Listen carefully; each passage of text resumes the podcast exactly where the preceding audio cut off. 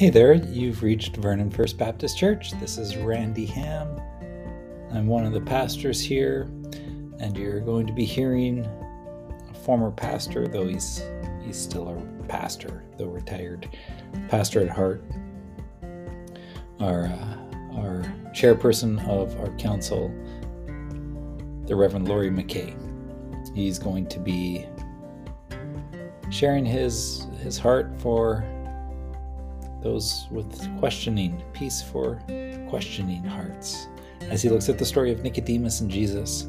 So I invite you to enter in as Colin reads our scripture and then Laurie unpacks uh, the brilliance of what Jesus is doing in this in this passage. So join in as we're seeking peace together.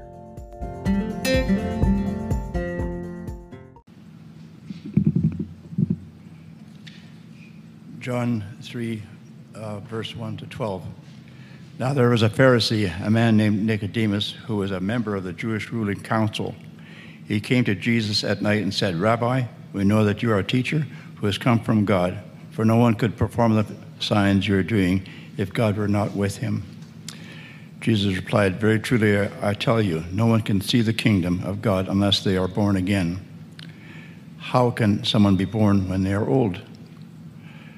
And Nicodemus asked, Surely they cannot enter a second time into their mother's womb to be born. Jesus answered, Very truly I tell you, no, can, no one can enter the kingdom of God unless they are born of water and the Spirit. Flesh gives birth to flesh, but the Spirit gives birth to spirit. You should not be surprised at my saying, You must be born again. The wind blows wherever it pleases. You hear its sound, but you cannot tell where it comes from, where it is going. So it is with everyone born of the Spirit. How can this be? Nicodemus asked. You are Israel's teacher, said Jesus, and do you not understand these things? Very truly, I tell you, we speak of what we know and we testify to what we have seen, but still, you people do not accept our testimony. I have spoken to you of earthly things, and you do not believe. How then will you believe if I speak of heavenly things? The word of the Lord.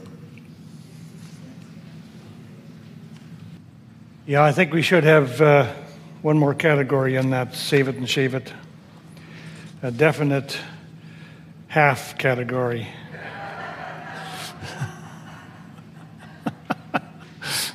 you can pick which half. Could go down the middle for that matter. Anyway, good to see you all here this morning, and uh, we're going to look at a guy who had a lot of questions, and uh, he just, well, came to Jesus because he had them. What we got on here? Okay, who was this guy? Who was this guy, Nicodemus? John tells us he was a Pharisee, a member of a very exclusive club. Only 6,000 men were allowed to be part of that, that club, that uh, Pharisee club. No women, of course and a member of an even more exclusive club, one of only 71 leaders, including Pharisees and Sadducees, who were members of the Sanhedrin, the Jewish ruling council. So he is, you know, belonged to some pretty exclusive clubs here. A little ways into this passage, Jesus tells us that Nicodemus is the teacher of Israel, Israel's teacher. This reference in the Greek language tells us that Nicodemus was the highest ranked teacher in the whole land, in the whole nation. He had made it. His name even meant conqueror of the people. He was on the top of the heap. I once had an opportunity to kind of, well, feel like that, feel like Nicodemus. Because when I was a raw recruit in basic training for the Canadian Armed Forces in Cornwallis, Nova Scotia, I was asked to help with swimming lessons for those recruits who could not swim because I was a qualified lifeguard and instructor. And as I began to help out these instructors, I soon realized that I had more training than they did. I was more highly trained in instructing and in lifeguarding than they did. So I ended up kind of being in charge. I ended up at the beginning of each lesson telling the, the instructors what we were going to teach that day. And then watching them as much as I was watching the recruits to make sure that they got it right and teaching them. For a very short time, I, a lowly recruit with no rank, was showing corporals how to teach swimming. I was on the top of the heap. It was a heady feeling, you know, being, a, being the best at what we were doing, being in charge. But that feeling lasted only until the next time I ticked off my drill sergeant. We'll hear more about him later. So Nicodemus was not just an ordinary uh, Pharisee, he was very high ranking and highly esteemed by the other Pharisees and scribes. He had reached the pinnacle of Phariseeism. He had reached the top of his faith and of his nation. He was the Pharisee of Pharisees with all the power, prestige, and wealth that went along with that. So, what was his problem? Well, his problem was that he was the Pharisee of Pharisees with all the power, prestige, and wealth that went along with that. And yet, hmm, well, was that not enough? Somehow he sensed it wasn't. There was seemed to be more to life. He was not fulfilled. He knew there had to be something else. Many people, you may know, when they reach the top, they find it to be pretty empty and bare up there. Not much of value sometimes. So, what was he missing? I think it's pretty simple. He was see- seeking what all of his teaching and all of his law giving could not give him. He was seeking what Paul called in Philippians 4 7, the peace of God which transcends all understanding. Nicodemus was seeking that which transcended all of his teaching, all of what he thought he knew and understood about God, all of what until that time he was so certain about. He would have been trained from a very early age to become a Pharisee. Obviously, he'd been trained well. He learned fast, because he had made it, not just as a Pharisee, not just as the ranks of the Sanhedrin, but to the very top as Israel's teacher. His teachers would have been so proud of him. They would have laid out the law of Moses and the traditions of his forefathers as being irrefutable, carved in stone, as it were, and nothing could change them. Nothing could take away from them or add to them. They were certainty with a capital C. Now, we have to remember that these scholars were using only the Hebrew scriptures, that's all they had. And yet, even though there was a lot in there about God's love and grace, they seemed to emphasize over and over again the commandments and the well, consequences of not obeying them. Therefore, Nicodemus had his faith all figured out, right? Certainty with a T. He would have had God all figured out. He would have had life itself all figured out. And yet, was there something more? His heart held some deep questions that all his training could not answer. So he sought out Jesus. He had heard of this itinerant teacher, not a Pharisee or a scribe. It seems just an ordinary Joe, or Joshua in this case, going around the land speaking words that drew immense crowds and who was said to have performed incredible miracles. Perhaps Nicodemus had even heard him speak or had witnessed one or more of his miracles. Remember what he said No one could perform the signs you were doing if God were not with him. So he might have seen some of that. There was just something about Jesus that said he was different, that he had something, and whatever it was, Nicodemus wanted it. So he sought out Jesus at night. Why? Well, for starters, Jesus was not very popular among the rulers and the priests. After all, he had just finished chasing the money changers out of the temple, cutting short an activity that was eagerly endorsed by the leadership, who would, of course, get their cut. Nicodemus likely would have been privy to all of the grumbling and threats uttered towards Jesus by his fellow Pharisees. They did not like Jesus at all. He was at best a pest, at worst an insurrectionist, and maybe even a terrorist for all they knew. One thing they all knew was that he had embarrassed some of the greatest teachers and scribes in front of the people. And that was maybe their biggest reason for hating him.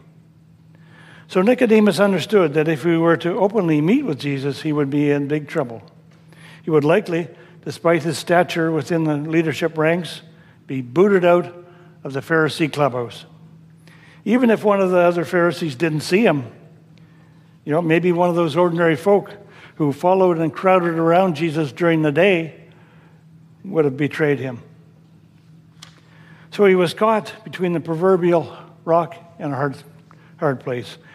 Desperately wanted to hear for himself what Jesus was teaching, but at the same time, he was wanting to preserve his spot as a Pharisee and teacher, just in case. There would be no burning bridges until he was sure what side of the canyon he was on. No tossing his hat in the ring until he was sure it was the right ring. He needed to be absolutely sure about Jesus. So he approached Jesus under cover of darkness, even so, being nervously aware that he could be discovered at any moment. But he had to do it because he had a very important and possibly life changing. And he started out by flattering Jesus in verse 2. Lord, a rabbi, we know that you are a teacher who has come from God, for no one could perform the signs you are doing if God were not with him. You can't get much more flattering than that, right? Truly sucking up to the teacher. So, what was his question? Well, that's a good question because we never hear Nicodemus's question because Jesus answered him before he could ask. Jesus, seemingly ignoring the flattery, anticipated what Nicodemus was going to ask and said, basically, Very truly I tell you, no one can see the kingdom of God unless they are born again. Keith Thomas, author of the group Bible study website, expands the sentence for us. The Greek word translated with the word born again is the word anothen, a word that can mean two different things. It can mean again, as in the sense of a second time, or it can mean from above, as in the sense that God has to do a work in our soul before we can begin to perceive the kingdom of God. Both terms are correct. Jesus' words came as a shock to Nicodemus, for religious Jews thought that because they were the children of Abraham and kept the law, that they would all enter the kingdom of God. And suddenly Nicodemus was totally confused. That wasn't the answer he expected to the question he hadn't even asked yet. My drill sergeant, in all of his years of experience, this guy looks almost identical to him. I just pulled that off, the, off of Google. He was very good at giving me answers to questions I hadn't even asked yet. And he would give me that stern look of his, and he would get his nose about two inches away from mine as he shouted out, No, MacKay, you cannot go to the mess hall now. You missed lunch because you took too long cleaning the toilets.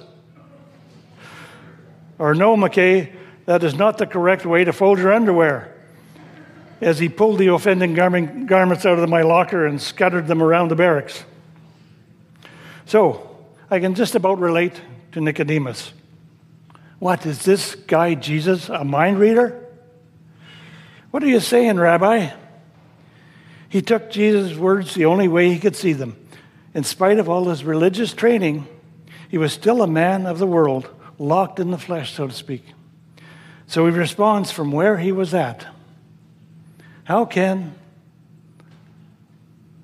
someone be born when they're old? Surely they cannot enter a second time into their mother's womb to be born. The concept is mind boggling to Nicodemus. But I wonder if Nicodemus was beginning to sense that there was more to Jesus' words than what he had heard. As he begins to think, maybe Nicodemus becomes more terrified of the implications of those words of Jesus. For as Roger Fredrikson, in his commentary on John's Gospel, tells us, if this is true physically, being born again, then how much more difficult is it to start over in the moral and spiritual realm? Is not each one of us the sum total of all his or her experiences, good and bad, at any stage of life? Surely we cannot wipe that all out and say that now we start over again. Have all these years of study and zealous obedience to the law been in vain for Nicodemus? Jesus is Jesus saying that Nicodemus' whole life has been wasted following the wrong teachings? Has reaching the top of the education and ruling class been in vain? Is Jesus saying that despite all of his law giving sacrifices and rituals, that Nicodemus will not see the kingdom of God? He goes on, confusing him even more.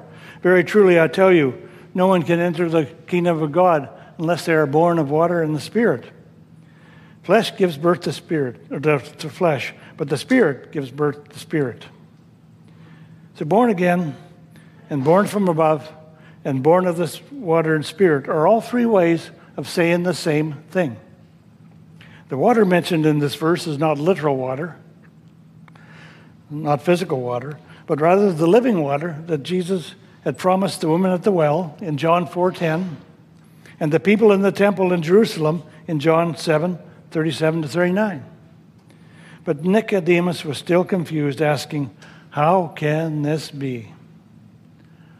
Frederick Fyfe Bruce, who, if you've read any of his books, you know he just puts on the cover F.F. Bruce, explains for us the impact of these words. Nicodemus is still unable to grasp the sense of Jesus' words. He himself had probably taught others the conditions required for admittance to the kingdom of God, for enjoying the life uh, of the age to come. But he had never heard these conditions expressed in the terms which Jesus now used. Keeping the commandments of God, doing his will day by day, were terms which he would have understood. But what was meant by this strange language about being born of the Spirit? So Jesus gives Nicodemus a bit of a mild scolding in verses 10 and 12. You are Israel's teacher, and you do not understand these things? Very truly, I tell you, we speak of what we know, and we testify to what we have seen. But still, you people do not accept our testimony. I have spoken to you of earthly things, and you do not believe. Now then, how then will you believe if I speak of earthly things? Jesus is saying, in effect, Come on, teacher. Come and listen. Come and be taught. Come and be born of the Spirit. Come and know the peace that transcends understanding. So, what happened to Nicodemus after his encounter with Jesus? Well, Jesus keeps teaching him for a while, for some time, including the famous passage beginning at verse 16 For God so loved the world, through to verse 21. But we don't actually know how long they were there talking. They might have been there most of the night, we don't know. But we hear of Nicodemus twice more, both in John's Gospel. The first is in chapter 7, verses 50 to 51, after the abortive attempt by the Pharisees and chief priests to have the temple guards arrest Jesus. Nicodemus, who had gone to Jesus earlier and who was one of their own number, asked, Does our law condemn a man without first hearing him to find out what he has been doing? He was, of course, shot down and scolded by them. Are you from Galilee too? Look into it. And you will find that a prophet does not come out of Galilee. Therefore, this Jesus cannot be a prophet. The next time was in chapter 19, verses 38 to 42, after the crucifixion. Later, Joseph of Arimathea asked Pilate for the body of Jesus. He was accompanied by Nicodemus, the man who earlier had visited Jesus at night. Nicodemus brought a mixture of myrrh and aloes, about 75 pounds. Taking Jesus' body, the two of them wrapped it with the spices in strips of linen. There was in the garden a new tomb in which no one had ever been laid, and since the tomb was nearby, they laid Jesus there. Though maybe still afraid of his Pharisee colleagues, Nicodemus seemed to have gained some courage and become committed to Jesus, believing that his words and wanting to follow him to the point where he was willing to help Joseph prepare God, Jesus' body for burial. He brought 75 pounds of myrrh and aloes, which would be very expensive. Myrrh alone was worth the equivalent of about $4,000 a pound today. So he did. So did he come to believe that Jesus was the Messiah? Tradition says he did, but there is no definite word on this. If true, it is likely that he would have been barred from the Sanhedrin, the Pharisee clubhouse, and the temple. Other tradition says that he was later baptized by Peter or maybe by John. And maybe John got the details straight from Nicodemus of this story. But the fact that he helped bury Jesus' body, contributing some very expensive spices, must mean that he had been deeply moved by this man he had met at midnight long before. Now we have to ask another question. What does Nicodemus' encounter with Jesus mean to us? Nicodemus was taught from an early age that what really mattered was the law. What really counted was keeping God's commandments, doing His will day by day. And that was how you entered the kingdom of God, if you got everything right. Some of us were brought up in a similar way and even though we do believe in God's redeeming grace, we can't shake that sense that He really wants to obey all of His commandments, and we will be big in, in big trouble with Him if we don't. We keep seeing that drill sergeant hovering around us. So instead of living a life of grace and we often live a life of worry and distrust and fear that cramps our ability to live God's love and grace to other people.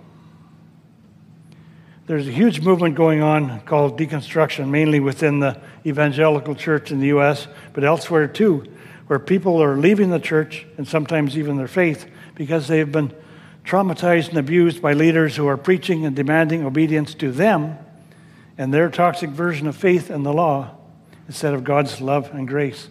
It's almost as if they're trying to emulate the Pharisees. So these people are looking for churches where they're assured that there's a God who loves them. Have you ever felt that way? Have you ever been in a church like that? Do you live like Nicodemus, always worried about making mistakes, always fearful of breaking the law that you may tick off that drill sergeant you see as God? Does that worry and fear rob you of the peace of knowing you are truly loved by God, just as you are? Do you really know the peace that transcends understanding? I've often said that once you really begin to comprehend, comprehend how much God really does love you, it will transform your life and you will know true peace. Do you believe that? Do you take God at His word when He says in Romans 8 38 39 that nothing can ever separate us from God's love, neither depth nor death nor life, neither angels nor demons, neither our fears for tomorrow or today, nor our worries about tomorrow. Not even the powers of hell can separate us from God's love. No power in the sky above or in the earth below. Indeed, nothing in all creation will ever be able to separate us from the love of God which is revealed in Christ Jesus our Lord. That passage itself should give you peace. To me, it is the greatest promise in all of Scripture. For when he says nothing, the word nothing, that includes everything. So no part of everything can separate us from God's love. Not our inability to keep his commandments, not our mistakes, not our mental health problems, which we've learned the last eight weeks in sanctuary course, One of the things we talked about is what if we had a whole church full of people with mental health issues? And we all of a sudden understood hey, we do. We all have, we all have some issues, don't we? Anyway, even our sins will not make God love us less. God is not a drill sergeant making you miss lunch or scattering your undies around the barracks if you've done something bad. His love is boundless, it is beyond measure. It does not depend on us keeping the law, it simply depends on us responding to the riches of His overwhelming love and grace. So, do you have some questions for Jesus? Is your heart questioning what you might have been taught to believe about faith and law? Go and ask Him. But don't wait till tonight. Ask Him right now as we come to the Lord's table. You might be surprised by His answers, as Nicodemus was. But don't be surprised by what Brennan Manning called the relentless tenderness of Jesus. Don't be surprised by the shower of love and grace He has for you. Don't be surprised that He never gives up on you. He is relentless in His love for you because He wants you to have that peace that he, only He offers.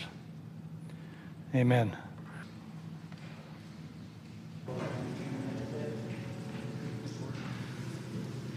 Thank you for that word, for leading us in the table.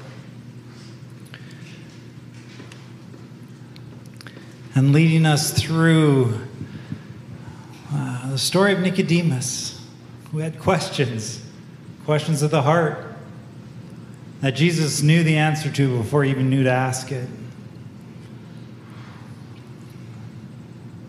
And how Jesus meets us. Whatever our questions are, I invite you to stand for our closing blessing and benediction.